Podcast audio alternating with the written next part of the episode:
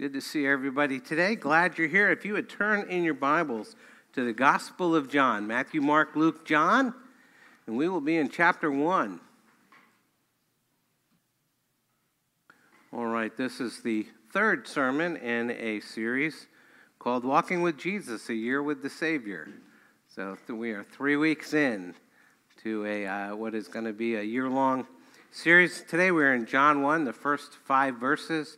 Please listen carefully, uh, as this is God's Word. These are also very special verses. They're different than any other gospel, They're quite profound. So, hear God's Word. In the beginning was the Word, and the Word was with God, and the Word was God. He was in the beginning with God. All things were made through him, and without him was not anything made that was made. In him was life, and the life was the light of men. The light shines in the darkness, and the darkness has not overcome it. The word of the Lord. Let's pray. Heavenly Father, thank you for giving us the scriptures and making us your people. You have brought us to the Gospel of John this morning to experience this epic drama of the life of Christ. Help us to learn more about your Son Jesus, who is the Word, the life, and the light. We think we already know him. We think we already know the story. We think we already know the characters. And I suspect the Apostle John will reveal that we think too much and know too little. So, by your Spirit, open this gospel to us and help us to see Jesus all over again. Help us to come to know him in an entirely new way. Help us to follow him as we never have before. And as always, we pray that you would give us understanding, help us to be amazed, help us to wonder. And so, Lord, once again, teach us what to believe, teach us how to live. Build our faith, draw us near, and help us worship you through the hearing of your word this Advent season. And so we pray, speak through these words of the Apostle John today. By the power of the Holy Spirit, help us see Jesus as we spend this year walking with him. For in his name we pray. Amen and amen. Well, one of my favorite preachers is a guy named Will Willimon, and uh, he's a retired Methodist bishop. he used to be the dean of the chapel at Duke University. And he's a guy with whom I have a lot of disagreements over all kinds of theological stuff. But I love to read his stuff because he's a professional smart aleck. And I'm jealous because I want to be a professional smart aleck. I, I just can't think of good responses quick enough. Unless, of course, you're an elder, and then you'll get nailed pretty regularly. Anyway, I came across this old interview uh, with Will Willimon, um, and I just loved it. It was conducted quite a long time ago by Leadership Journal, and the editors of that magazine, I'm guessing is probably about 20 years old, the editors of that magazine asked the good Dr. Willimon a bunch of questions, and I want you to hear his responses. So they asked him, How should today's preachers address the modern world? So I've decided the Bible doesn't necessarily want to address the modern world. It wants to create a whole new world that cannot be seen without conversion. And so if some people don't, underst- don't understand me when I speak as a Christian communicator, that's okay doesn't mean they're unintelligent or evil. It probably means they're not in that new world yet, and they haven't learned the language of salvation. As a Christian communicator, I need to give people credit for not understanding me. You don't want people to understand you? No, not that. But I recognize they may not understand the Christian message right away. If my message were that Christianity is basically about being a nice person and being sensitive to the needs of others, they could understand that. Anybody who would reject that is a fool. But then we're not talking about special revelation, we're just talking about being reasonable and open and American. But true Christianity, the Bible, says there are good reasons for not believing it, that Christianity is about being nice and sensitive. I mean, Christianity is odd, it's against the grain, it's countercultural. It's always about the displacement of an old world order with a new one. No wonder people walk away in confusion. The gospel accounts strain to describe what happened, but don't make any mistake about it. They're trying to describe something unearthly death working backward. So I can't talk about the eternal rebirth of hope or Jesus living on in our hearts. We're talking about a dead Jew crucified who came back to harass us, and it scares the heck out of us. Well, many preachers try to make Christianity a reasonable option. Sounds like you're doing just the opposite. Well, I've tried it both ways. The first approach, that Christian commitment is reasonable, is dangerous. If I don't watch myself, I'll reduce Christianity to merely being a good person, someone who's good for society. But Christianity demands so much more. A good question to ask at the end of my sermon is Would they have killed Jesus for this? Not all my sermons stand up to that question. The death of Jesus would seem incomprehensible over some of the bland stuff I've preached people would be more apt to make Jesus president of a university or a speaker for a weekend conference. But no, people had good reason to crucify Jesus. They recognized in him a threat to the world as it was constituted, and he continues to be a threat. Is the resistance to the gospel more intellectual or emotional? He says, Well, we take a distinctively wrong turn when we make Christianity into an intellectual dilemma. It's more of a practical problem, a problem of living. So, one student, now in grad school, was telling me he's losing his faith. So I asked him, What is the faith you're losing? He said, Well, I don't believe in the virgin birth anymore. So what? You don't believe in virginity, period. You mean I'm supposed to be upset over your intellectual questions? You're 19. There's a lot you don't know. Why don't you wait a while, see how your doctrine works out? And then he asked, Well, why do you have to swallow stuff like that to be a Christian? Well, I said, We ask you to believe in the virgin birth of Jesus, and if we can get you to swallow that without choking, then there's no telling what else we can get you to believe. Come back next week, we're going to try to convince you that the poor are rich and the rich are in big trouble, and that God, not the nations, rules the world, and on and on. You see, we start you off on the small stuff, like the virgin birth and the inerrancy of Scripture. When we get you to believe those easy things, then you're ready for the tougher demands of Christianity, which are not so much intellectual as practical. How do I live this faith? What does the Lordship of Christ mean in my life? Are you saying that we should or should not preach about behavior? I'm for saying less to some of these issues and more for getting straight who we are and how odd it is to follow Jesus. One reason the world ignores us is because it rarely hears anything from us it cannot hear from dear Abby. I've met people who've given up on us because we're bland.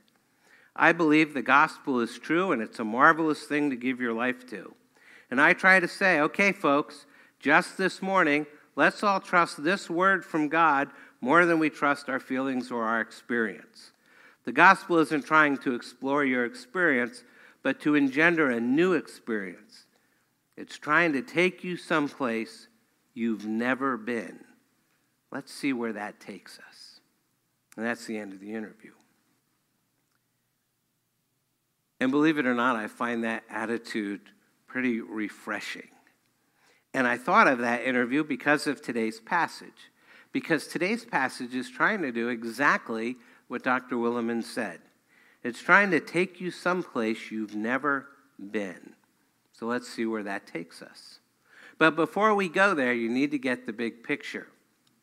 We started in Luke, then we went to Matthew, and today we're in John. And you need to understand that John is writing a story to all the world, to all the church, and to you.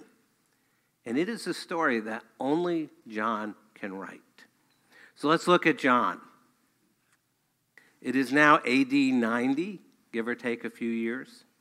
He is the last of the disciples left alive. The community of seven churches he pastors, situated along a postal road, stands in awe of him. They refer to him as John the Elder. An elder is as much a description as a title, for he's at least over 80 years old. In a world where 40 is getting along and 60 is ancient, 80 is miraculous and John's past 80. He is a simple man from a simple place. But what happened to him was not at all simple, or perhaps it was. He was a follower, a disciple, someone Jesus loved, someone he trusted with his own hands, John has touched him. And these now tired old eyes had looked into the mystery of his fine intellectual face. And John has been asking himself for years now what did it mean? What does he mean? At this time in the history of the church, things are starting to get confusing.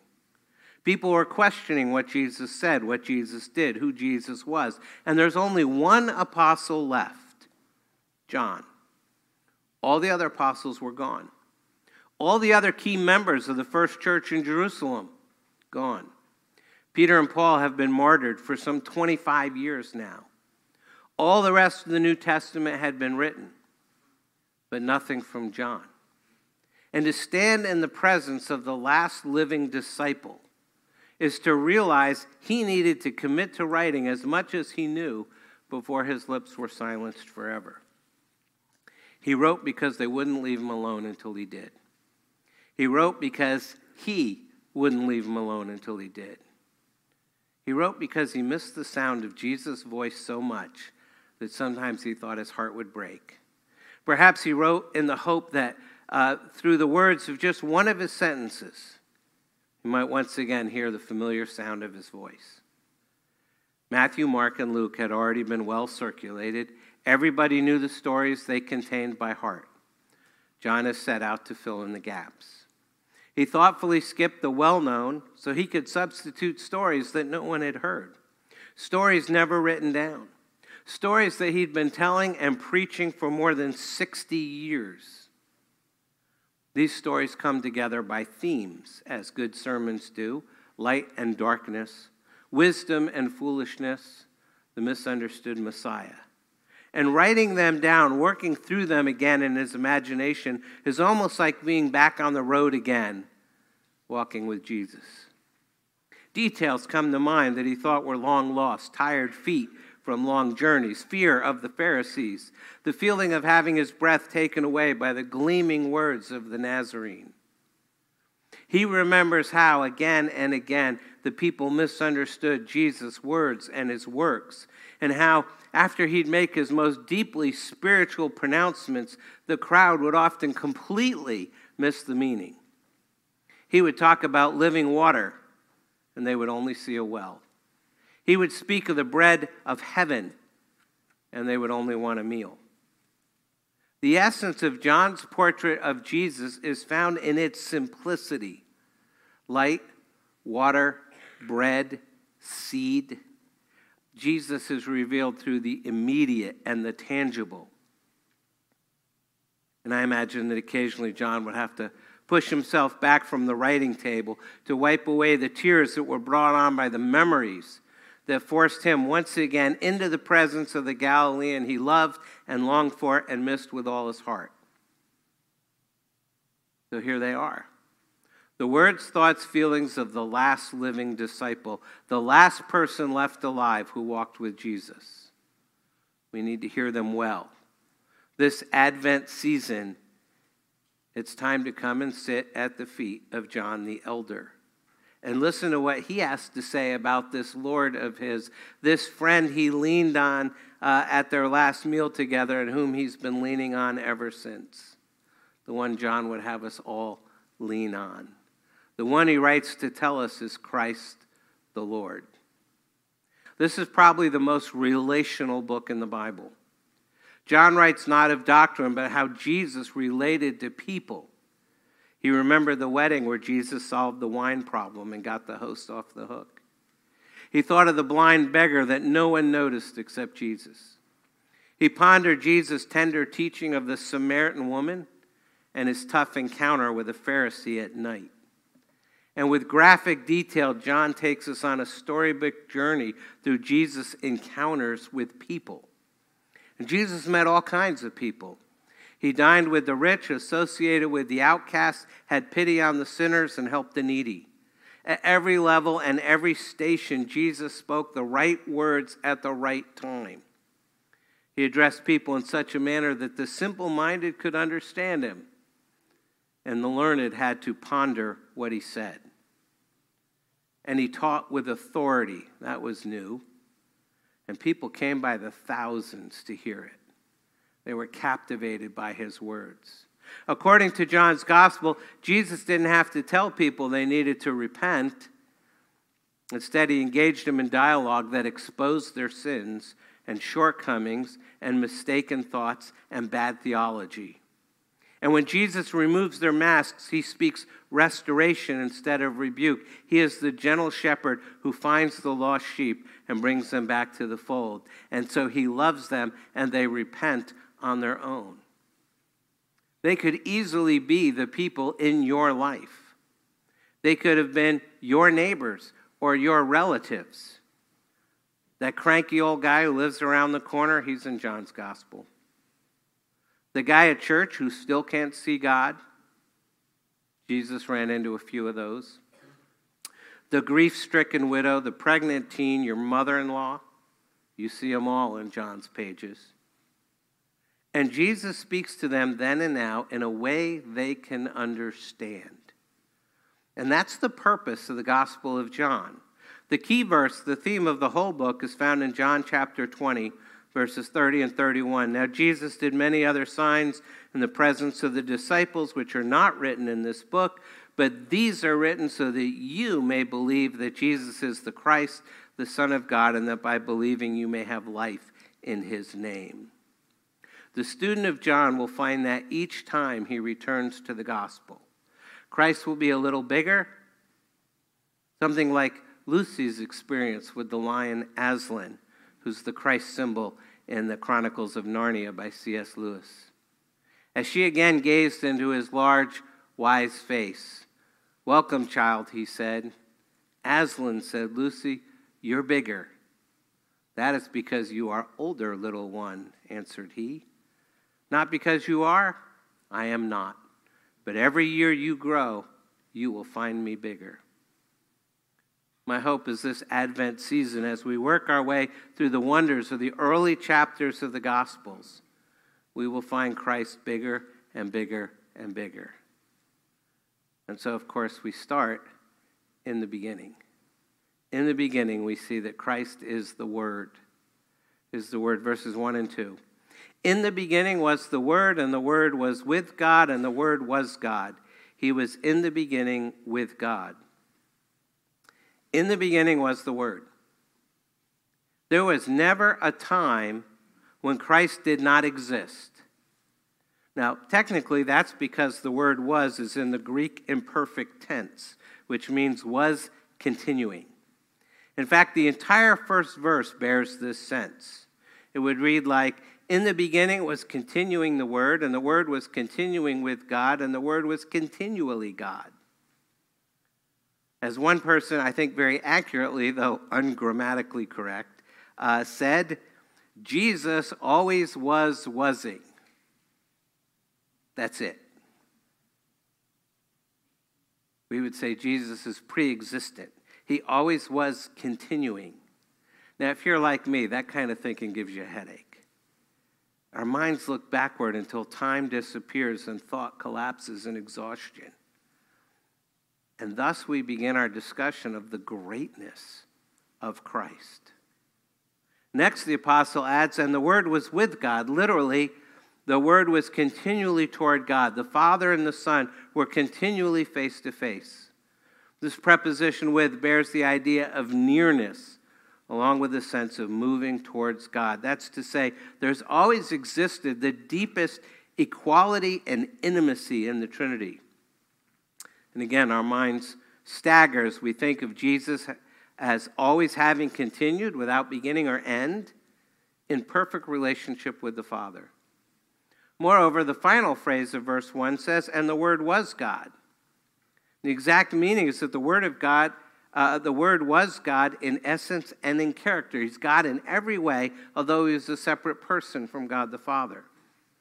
This phrase perfectly preserves Jesus' separate identity while also stating that he is God. This is his continuing identity from all eternity. He is God constantly. This simple sentence of verse 1 is possibly the most profound theological statement in all of Scripture. Jesus was always existing from all eternity as God in perfect fellowship with God the Father. And God's glory dwells with man in the person of Jesus Christ. But this is something that no one in their wildest imagination could have fathomed until God made it clear in the life and preaching of Jesus. Notice then in verse 1, God says, In the beginning was the Word, and the Word was with God, and the Word was God. John is stressing Jesus' godness or deity or divinity by explaining Jesus with the use of a Hebrew term and a Greek term. To the Greeks, the word or logos meant the relational principle or reason or logic that held all of life in the cosmos together. It's the force that kept all order from turning chaotic when someone sneezes. But to the Hebrews, the word, or devar, uh, D E B A R, but the B is pronounced like a V, communicates God's divine speaking, as when God speaks in creation and it comes to pass. The divine fiat that commands life and light into nothing and then life and light come forth. Devar means both word and deed. In the Old Testament, words accomplished something. Thus, God spoke the Devarim of creation, the words of creation, let there be light, and the words made the darkness roll back like a scroll. In the Old Testament, what God says, God does. It also communicates the words spoken by the prophets, like Jeremiah, that his words burned within the hearts of God's prophets. Jeremiah 5. Therefore, thus says the Lord, the God of hosts, because you have spoken this word, behold, I am making my words in your mouth a fire, and this people wood, and the fire shall consume them. That's how God is describing how his word works in your life. Furthermore, we learn the word spoken by the prophets would not go forth and return empty or void. Isaiah says this, Isaiah 55 So shall my word be that goes forth from my mouth. It shall not return to me empty, but it shall accomplish that which I purpose and shall succeed in the thing for which I sent it. God's word is powerful in and of itself. And God's written word, the scriptures, does that. And God's living word, the Lord Jesus, does that. He is the eternal word. That's the first thing John wants us to see. Second, Christ is the life. He wants us to know that Christ is the life. Look at verses 3 and 4. Jesus is the creator of the universe. He says, All things were made through him, and without him was not anything made that was made. In him was life, and the life was the light of men. The fact of Christ's creatorship, that's an actual term, uh, that's the consistent witness of the New Testament. Colossians 1, for by him all things were created. Hebrews 1, but in these last days, God the Father has spoken to us by a Son, whom he appointed the heir of all things, through whom also he created the world. Revelation 4, speaking of Christ, worthy are you, O Lord and God, to receive glory and honor and power, for you created all things, and by your will they existed and were created. The word life appears 36 times in the Gospel of John, far more than any other New Testament book. It's one of his most important themes. The preceding verses say the Word was with God, was God, all things were made through him. The second person of the Godhead, the Word, who is the subject of this gospel, is the source of all life in the universe. Not merely does he possess life, but life itself is found in him and comes through him. Jesus also said, John 5, For as the Father has life in himself, so he has granted the Son also to have life in himself. All life is in Christ, including physical life, but John especially talks about spiritual life. The expression he uses most often is eternal life. John 3:16 says God so loved the world and sent his only begotten son that whoever believes in him should not perish but have eternal life. So we shouldn't think of, or we should think of eternal life not merely in terms of quantity, but in also in terms of quality.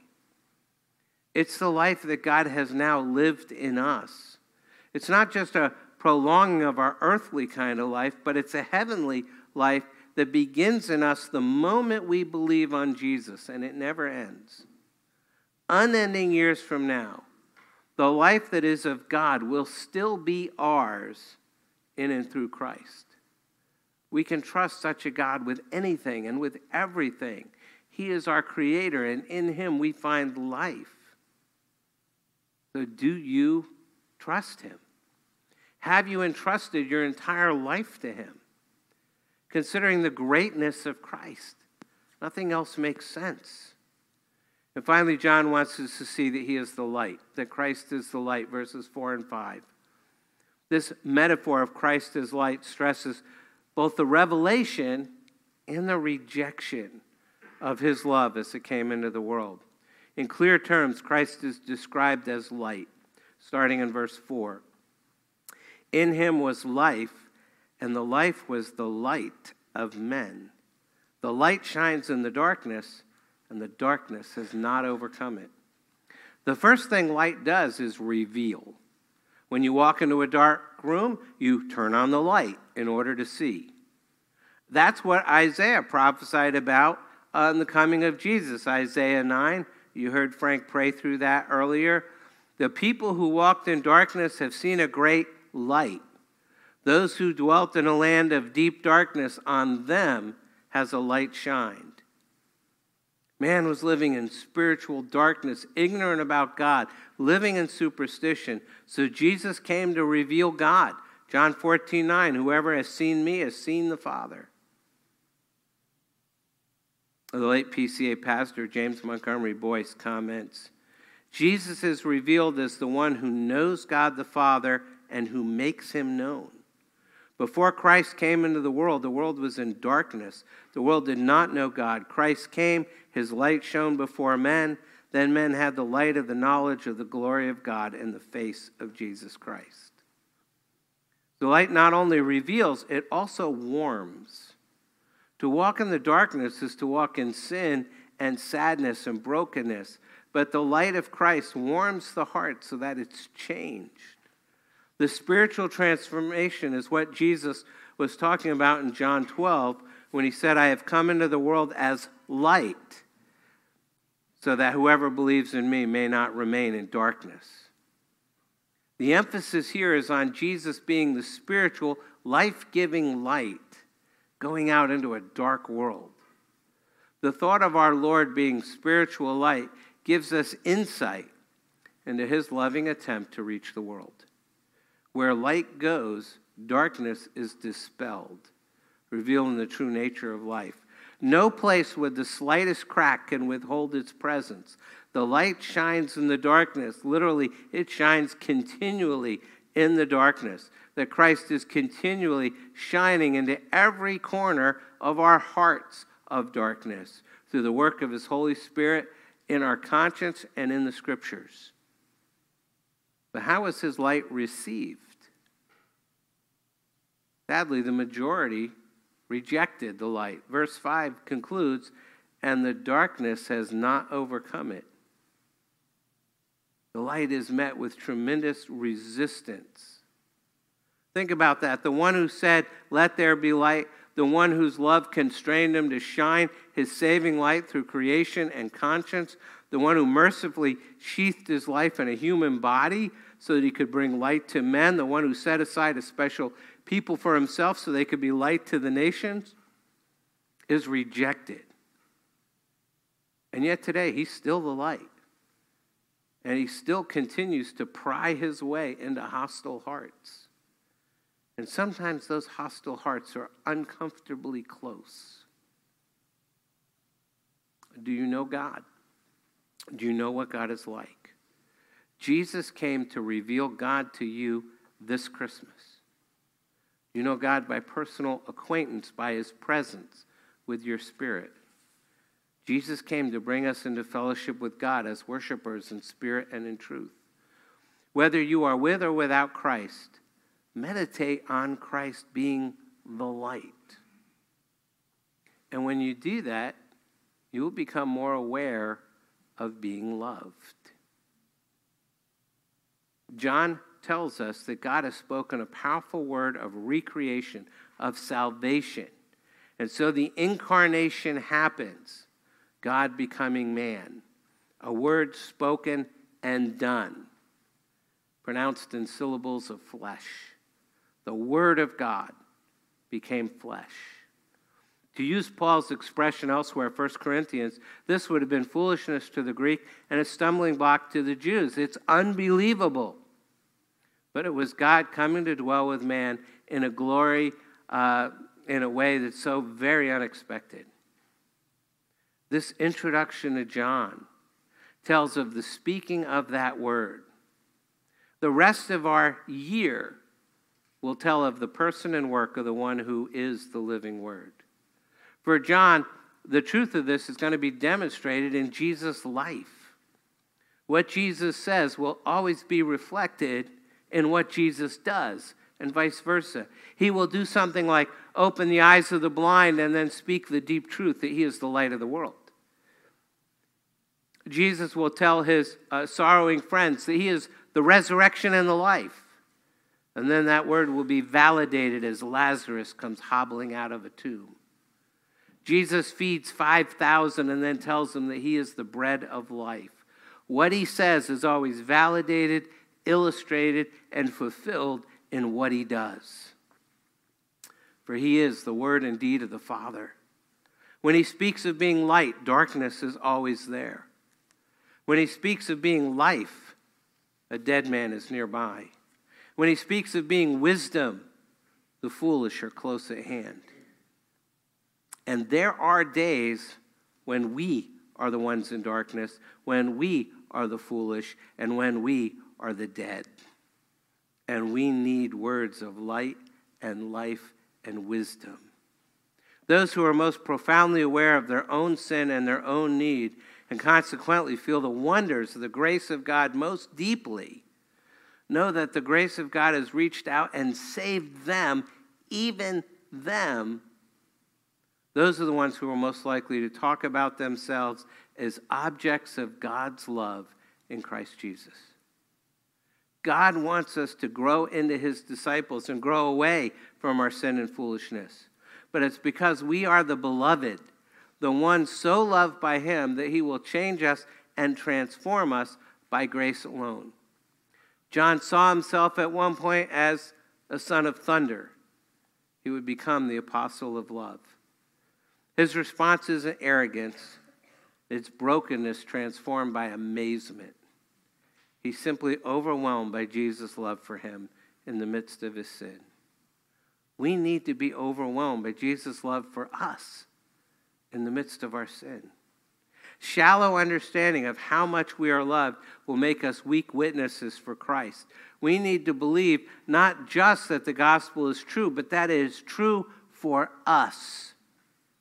That's what will make us passionate believers who've been transformed by the love of Christ and who will have uh, that uh, same love overflowing from us to our families, to our neighbors, to our bosses, to students even those nosy people who sit next to us at church. Simply put, John is aware of how great Christ was and the light he brought and the love he had for John. Are you really aware of how great Christ is and the light he brings and the love he has for you?